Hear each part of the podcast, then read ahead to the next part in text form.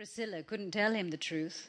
Often she lay awake for hours, staring at the pale mosquito netting looped above their bed, listening to his muttering, wanting but not daring to wake him, dying for him to touch her. Sit down and have some breakfast. Lalita's coming with a fresh pot. I'm not really hungry. I'll take a flask of tea with me. I want to get out to the North Slope as soon as I can and see how the plucking is coming along. Suresh told me that normally the second flush harvest should be completed before the rains begin. The longer we take, the poorer the quality will be. Oh, please sit down for just a minute. Have a biscuit. These days I hardly see you. Jonathan rested his hand on her shoulder. He brushed his lips across her ginger curls. The brief touch made Priscilla shiver with delight. I'm sorry, Prue. I know that this must be hard on you.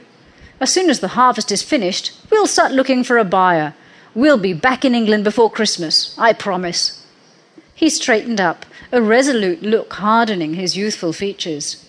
Right now, though, I'm facing something of an emergency. I hope that you can understand. Lalita, put that in a thermos for me. I'll be back for lunch around one. He reached for the oilcloth raincoat hanging by the doorpost. Priscilla rose and put her arms around his waist. His body had changed in his few weeks of physical exertion. She could feel the hard muscles shifting under his shirt.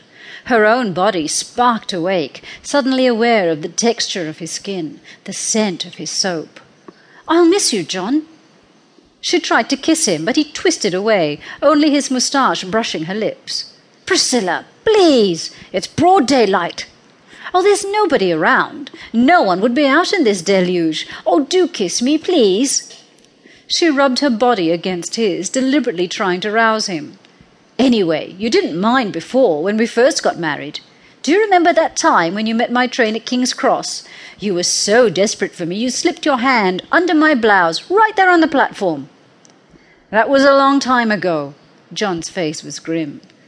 Tears gathered into an aching lump in Priscilla's throat. We were young and irresponsible.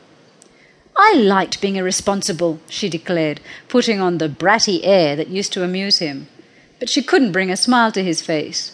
Firmly, he put her aside and pulled the oilcloth over his head. We'll talk about this later, Priscilla. I've got to get to the fields.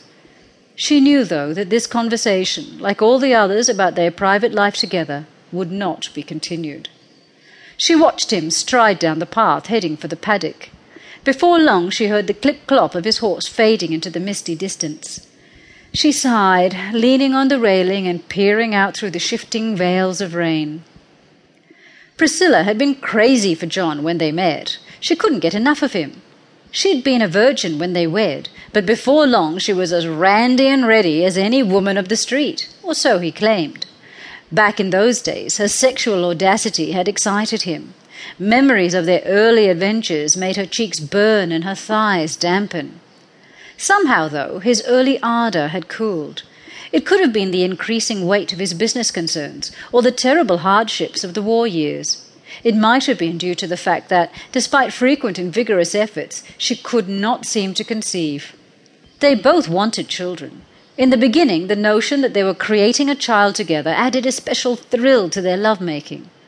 As the years went by without her becoming pregnant, they stopped talking about children. Silently, each of them oscillated between guilt and blame. When they made love, the unspoken recriminations made it more and more difficult for them to connect. If only they could try again, but Jon hardly touched her now. She could easily remember the last time, on the steamer a few days out of Portsmouth, when she had been seasick and Jon was trying to comfort her. She hadn't been in much of a condition to enjoy herself, but still his attentions had been welcome. Oh, nearly two months ago!